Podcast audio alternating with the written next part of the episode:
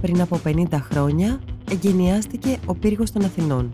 Η ιστορία του, τα βασικά δομικά χαρακτηριστικά του και ο ρόλος του πολιτικού μηχανικού αρίσταρχου οικονόμου. Είναι ένα άρθρο του Φόντα Τρούσα για το Life.gr. Για να μην χάνετε κανένα επεισόδιο της σειράς ηχητικά άρθρα, ακολουθήστε μας στο Spotify, στα Apple και τα Google Podcast. Είναι τα podcast της Lifeo.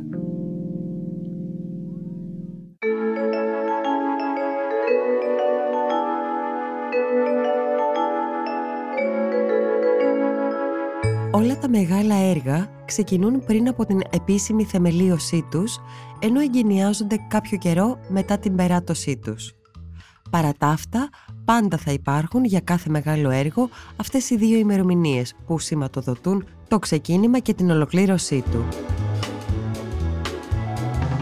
Έτσι λοιπόν, και για τον πύργο των Αθηνών, ξέρουμε πως η θεμελίωσή του συνέβη στις 13 Ιουνίου του 1969 τονίζουμε το 1969 γιατί σε διάφορα site αναγράφεται το 1968 και πως τα εγγένειά του έγιναν ακριβώς πριν από 50 χρόνια στις 16 Οκτωβρίου 1972. Ο πύργος των Αθηνών, ο ουρανοξύστης όπως τον λένε οι περισσότεροι, έγινε μια πραγματικότητα. Ήψωσε το πανύψηλο αναστημά του, 24 ορόφους διαθέτη και καλημέρισε τον Αττικό ουρανό.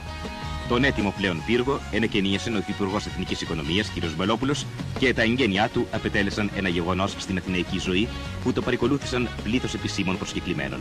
Ο πύργος των Αθηνών χτίστηκε λόγω των οικοδομικών διευκολύνσεων που παρήχε ο αναγκαστικός νόμος της δικτατορίας περί του ύψους των οικοδομών και του συστήματος της ελευθέρας δομήσεως και όχι αναπτυξιακός νόμος όπως αναφέρεται συχνά σε σχέση με το αλφανή, δηλαδή τον αναγκαστικό νόμο. Ένας νόμος που επιχείρησε να αναπτερώσει την οικονομική δραστηριότητα μέσω της οικοδομής, αυξάνοντας τους συντελεστές δόμησης εν μία νυχτή, άρα και την περιουσία των οικοπεδούχων. Ειδικά για την Αθήνα, ο αναγκαστικός νόμος προέβλεπε ότι κανείς μπορούσε να χτίσει όσο ψηλά ήθελε προς τον ουρανό υπό ελάχιστους όρους. Ο πύργος Αθηνών είναι το κτηριακό συγκρότημα γραφείων και καταστημάτων που αναγείρει η εταιρεία Αλβέρτης Δημόπουλος στη συμβολή των λεωφόρων Βασιλίσης Σοφίας και Μεσογείων.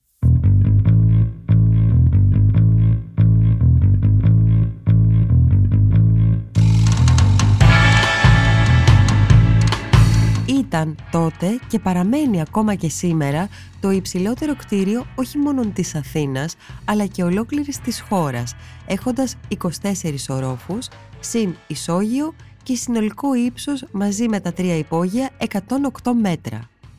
Φυσικά και όπως όλοι ξέρουν, τα κτηριακά συγκροτήματα είναι δύο που επικοινωνούν μεταξύ τους, το υψηλότερο 24 όροφο και δίπλα το μικρότερο 12 όροφο.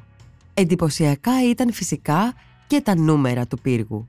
Πιο συγκεκριμένα, κατά τη διάρκεια των εξκαφών είχαν αφαιρεθεί 55.000 κυβικά μέτρα χώμα με τον συνολικό όγκο του κτίσματος να αγγίζει τα 140.000 κυβικά μέτρα και με το βάρος του να ξεπερνά τους 60.000 τόνους. Για την αποπεράτωση του έργου είχαν χρησιμοποιηθεί 17.000 κυβικά μέτρα σκυροδέματος, 8.000 τόνοι τσιμέντου, 2.000 τόνοι σιδήρου, υλικό που αντιστοιχούσε χοντρικά σε 16 πολυκατοικίες, 26.000 τετραγωνικά μέτρα μονοτικού υλικού, 12.000 τετραγωνικά μέτρα ιαλοπινάκων, 8.000 τετραγωνικά μέτρα μαρμάρων, 14.000 τετραγωνικά μέτρα κινητών διαχωρισμάτων, 2.000 πόρτες, 3.500 παράθυρα που δεν άνοιγαν, 25.000 μέτρα σωληνώσεων, 30.000 λαμπτήρες φθορισμού, 1.500 τηλέφωνα, ενώ οι ανελκυστήρες του πύργου θα ανεβοκατέβαιναν με ταχύτητα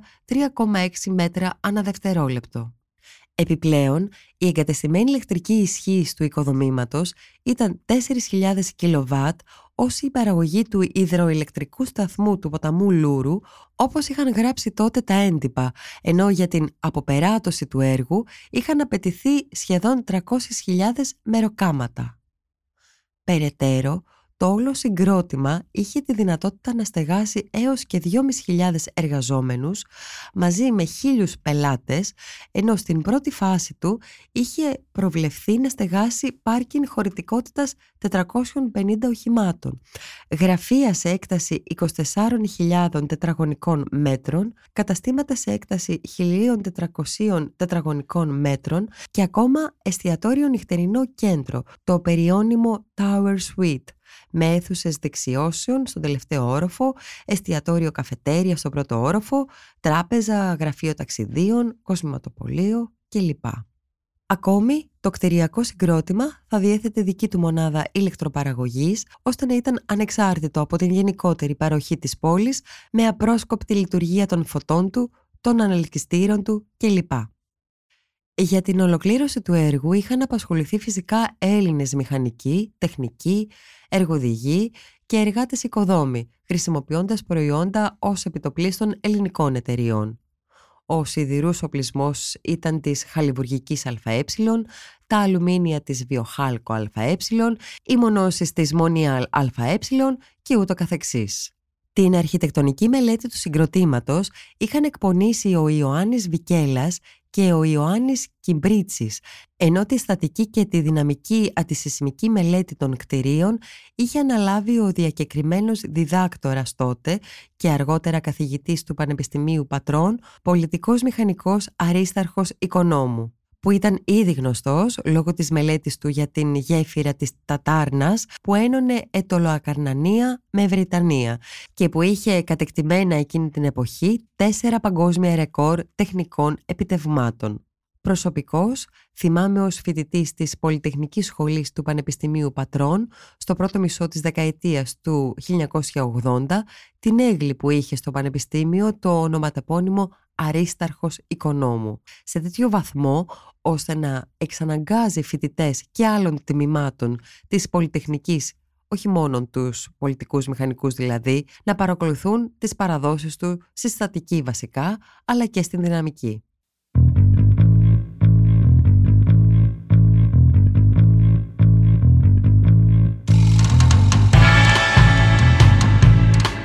Η συνέντευξη του αρίσταρχου οικονόμου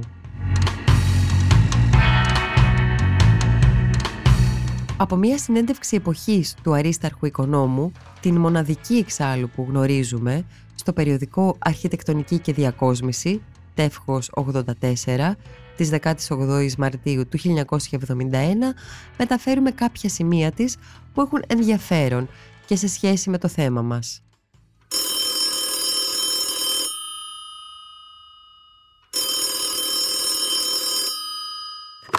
Η γέφυρα της Τατάρνας λοιπόν έχει παγκόσμια ρεκόρ. Τέσσερα. Και από ελληνικά ρεκόρ; Με προκαλείται να αστιευθώ. Ωραία λοιπόν. Ρεκόρ εις μήκος, εις ύψος και εις βάθος. Εις βάθος; Ναι. Εις μήκος, άνοιγμα με τη γέφυρα της Ταρτάνας. Εις ύψος διότι έχω μελετήσει τα δύο ψηλότερα κτίρια της Ελλάδος, τον ουρανοξύστη Πύργος των Αθηνών, της εταιρείας Αλβέρτης Δημόπουλος και τον ουρανοξύστη του Εμπορικού Κέντρου του Πυραιός και εις βάθος, διότι έχω κάνει τη μελέτη του βαθύτερου οικοδομήματος στη χώρα μας, 8 υπογείους ορόφους, συνολικού βάθους 23 μέτρων, για τον υπόγειο σταθμό αυτοκινήτων της οδού Μενάνδρου 54, κοντά στην Ομόνια, που είναι το πιο βαθύ γκαράζ της Ευρώπης. Πόσο ετών είστε, κύριε Οικονόμου; Εδώ και 8 χρόνια είμαι 40. Στην πραγματικότητα όμως είμαι 35. Αν σας πω ότι δεν καταλαβαίνω; Στην αρχή και εγώ δεν καταλάβαινα. Δεν μπορούσα να καταλάβω γιατί ένας νέος άνθρωπος να μην μπορεί να είναι ένας καλός και σοβαρός επιστήμονας. Για να με παίρνει λοιπόν στα σοβαρά στα διεθνή συνέδρια, όπου έκανα ανακοινώσεις, έλεγα ότι εγγύζω τα 40. Γεννήθηκα όμως στην Αθήνα το 1936. Πώς ξεκινήσατε, Το 1959 άνοιξα γραφείο μόνος μου. Εκείνα τα Χριστούγεννα δεν είχα αγοράσει παπούτσια, γιατί δεν έφταναν τα χρήματά μου. Δούλεψα όμως σκληρά, ασταμάτητα, χωρίς καμιά διακοπή ανάπαυση μέχρι το 1968. Τότε είπα: Αρκετά. Θα σταματήσω τρεις μήνες. Θα πάω στην Αμερική, θα νοικιάσω ένα αυτοκίνητο και θα τη γυρίσω όλη. Θα δω όσα έργα μεγάλα έχουν γίνει. Θα τελειοποιήσω τα αγγλικά μου και θα ξεκουραστώ. Μετά βλέπουμε. Θα ήταν μια πολύ ενδιαφέρουσα εμπειρία. Θα ήταν, ναι, αλλά δεν με άφησαν οι ουρανοξύστες. Δεν σας άφησαν να γυρίσετε την Αμερική; Δεν με άφησαν να πάω στην Αμερική. Κύριε Οικονόμου, μήπως μπερδεύετε τα πράγματα; Οι ουρανοξύστες είναι στην Αμερική. Πώς λοιπόν σας εμπόδισαν να πάτε εκεί; Μα δεν πρόκειται για αυτούς τους ουρανοξύστες. Εμένα με εμπόδισαν οι ελληνικοί. Δηλαδή, ενώ ετοιμαζόμουν για το ταξίδι, μου τηλεφώνησαν ένα απόγευμα από την εταιρεία Αλβέρτης Δημόπουλος. Έτσι ανέλαβα την στατική και την δυναμική αντισυσμική μελέτη του ουρανοξύστη πύργου των Αθηνών, ενώ λίγο αργότερα θα ερχόταν και ο ουρανοξύστης του Πυραιό. Πόσα έργα έχετε κάνει μέχρι τώρα; Πολλά, αλλά εκείνα που με ενδιαφέρουν είναι τα ιδιαζούσει, αν μπορούμε να χρησιμοποιήσουμε τον όρο, μορφής. Δηλαδή εκείνα που παρουσιάζουν κάποια δυσκολία σημαντική και έχουν στοιχεία που το διαφοροποιούν από τα συνήθη. Έχω μελετήσει και πολυκατοικίες, αλλά 10 πολυκατοικίες μπορεί να είναι ένα πολύ απλό δεδομένο και μια αποθήκη να είναι κάτι σύνθετο, αν έχουμε επί τη υποθέση να στεγάσουμε έναν κάπως εκτεταμένο χώρο, χωρίς κολόνες και δοκάρια. Πώς εργάζεστε, Σκέπτομαι πρώτα τη λύση που θα δώσω. Συλλαμβάνω την εικόνα του έργου και κατόπιν το ανατέμενο σε επιμέρους στοιχεία, των οποίων αρχίζω τη μελέτη, με την ουσιαστική βοήθεια των ανθρώπων, μηχανικών και σχεδιαστών που εργάζονται μαζί μου. Εργάζομαι γύρω στις 50 ώρες την εβδομάδα. Έχω απαρνηθεί τη στήρα θεωρητικολογία και γνωρίζω πως όλοι μας άλλωστε ότι η στατική δεν είναι παρά κάτι θεμελιωμένο πάνω σε αυτό που είπε ο Αρχιμίδης. Ότι δηλαδή ίσα βάρη επί άξονος, σε ίση απόσταση από τους σημείους στηρίξεως ισορροπούν. Η απλούστερη έκφραση αυτού του πράγματος είναι ο ζυγός. Αφού μιλάμε και για ένα αντισυσμικό έργο και μία και κάματε κι εσείς την αντισυσμική μελέτη για τον ουρανοξύστη των Αθηνών, θα μπορούσατε να δώσετε τον συντελεστή ασφαλείας κατά σεισμού που έχετε εξασφαλίσει για αυτό το μεγαθύριο; Ναι, έχει μέγιστο συντελεστή ασφαλείας, ίσως το μεγαλύτερο από τα λοιπά κτίρια της Αθήνας. Θα πρέπει ακόμα να ξεκαθαρίσω ένα πράγμα. Για εμά τους τεχνικούς, για μένα τουλάχιστον, όλα τα έργα που για τον πολύ κόσμο είναι άψυχα έχουν ζωή. Έχουν τις δικές τους αντιδράσεις, τη δική τους συμπεριφορά, που προσπαθούμε να προεξασφαλίσουμε τον έλεγχό της. Διαλέξτε στην τύχη ένα μέτρο από τους τοίχου του ουρανοξύστη. Έχει τη δική του ιστορία. Το πώς και το γιατί έγινε έτσι και όχι αλλιώς, το πόσα και ποια σίδερα τοποθετήθηκαν εκεί και γιατί, το ποιες θα είναι οι αντιδράσεις ή ο ρόλος τους σε μια δεδομένη στιγμή. Πιστεύετε ότι όλοι νιώθουν έτσι; Οι καλλιτέχνες είναι φυσικό, αλλά η τεχνική. Μα και η τεχνική δεν είναι λίγο καλλιτέχνες με τον τρόπο τους.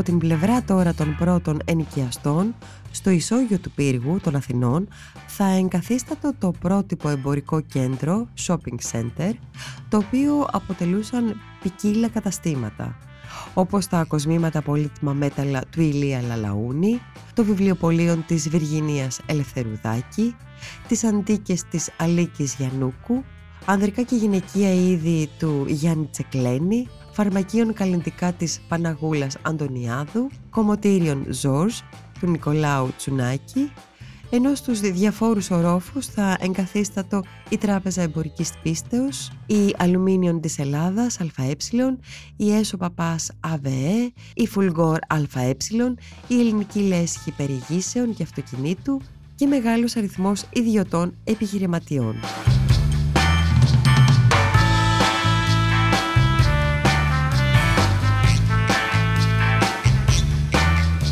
Πώς αποτυπώθηκε ο πύργος των Αθηνών στον κινηματογράφο της εποχής.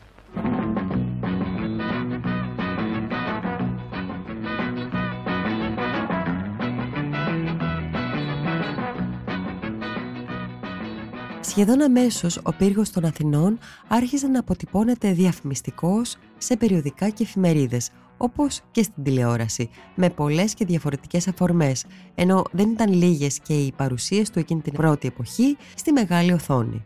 Καταρχάς, η φάση ανέγερσης του πύργου διαγράφεται στους τίτλους της ταινίας του Γιώργου Παπακώστα «Τι κάνει ο άνθρωπος για να ζήσει» του 1970 με τον Κώστα Χατζηχρήστο, τον Μίμη Φωτόπουλου και άλλους με την περίφημη σκηνή «Δραχμάς Δεδίδο».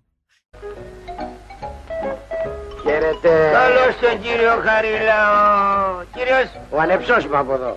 Λέανδρος Περπέρης. Μπάρβας μου. καθίστε κύριε Περπέρη, καφεδάκι θα έχετε πάρει δεν θέλω. Όχι, κύριε, δεν, δεν έχουμε πάρει. Αν θέλετε να πάρουμε ένα καφεδάκι. Δεν πειράζει. Βεβαίω δεν πειράζει. Να πιούμε και ένα καφέ κι εμείς, αν θέλετε. Σας ακούω λοιπόν. Να μας ακούει. Είναι που λέγαμε για τις 30.000 δραχμές. 30.000 είμαστε. Περπίου ποσού ακριβώς πρόκειται; 30.000 σωστά να τα πούμε. Δραχμάς. Δραχμάς, δεν δίγει το φάσουλα. Oh. 30.000 δραχμάς. Δραχμάς δεν δίδω.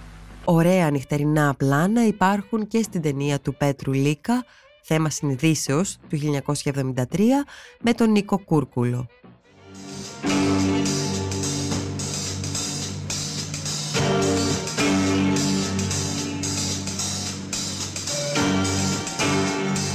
Μάλιστα, στον καρέας του πύργου, ο γιατρός Γεραλής που τον υποδίεται ο Νίκος Κούρκουλος, σαπίζει στο ξύλο ένα τσιράκι της τάξεως, τον Λάζο Τερζά. Επίσης, στον Βάλτο, του 1973, του Ντίνου Δημόπουλου, η εικονική οικοδομική εταιρεία που καταχράται τα λεφτά των απλών ανθρώπων έχει την έδρα της στον πύργο των Αθηνών και υπάρχουν μάλιστα ωραία πλάνα και από ψηλά από την Tower Suite με την Βασιλίση Σοφίας να κυλάει κάτω σαν ποτάμι. Τα εγγένεια Όταν άρχισε να κτίζεται, οι απορίες ήσαν πολλές. Και όταν άρχισαν να πολλαπλασιάζονται τα πατώματά του, οι απορίες, η έκπληξης και ο θαυμασμός αποτελούσαν μια κάποια τροφή στις συζητήσεις των Αθηναίων. Κάποτε όμως, ο πύργος των Αθηνών, ο ουρανοξύστης όπως τον λένε οι περισσότεροι, έγινε μια πραγματικότητα. Ήψωσε το πανύψηλο αναστημά του, 24 ορόφους διαθέτη, και καλημέρισε τον Αττικό ουρανό. Τον έτοιμο πλέον πύργο ενεκαινίασε ο Υπουργό Εθνικής Οικονομίας, κ. Μπελόπουλο, και τα εγγένειά του απετέλεσαν ένα γεγονός στην αθηναϊκή ζωή που το παρακολούθησαν πλήθος επισήμων προσκεκλημένων. Παραλλήλως, ο κ. Υφυπουργός εγγενίασε και το εμπορικό κέντρο του πύργου των Αθηνών, που αποτελεί το μεγαλύτερο στη χώρα μας συγκρότημα ανεξαρτήτων καταστημάτων κάτω από την ίδια στέγη. Το εμπορικό αυτό κέντρο αποτελείται από 15 καταστήματα που εφαρμόζουν νέες μεθόδους στην εξυπηρέτηση των πελατών.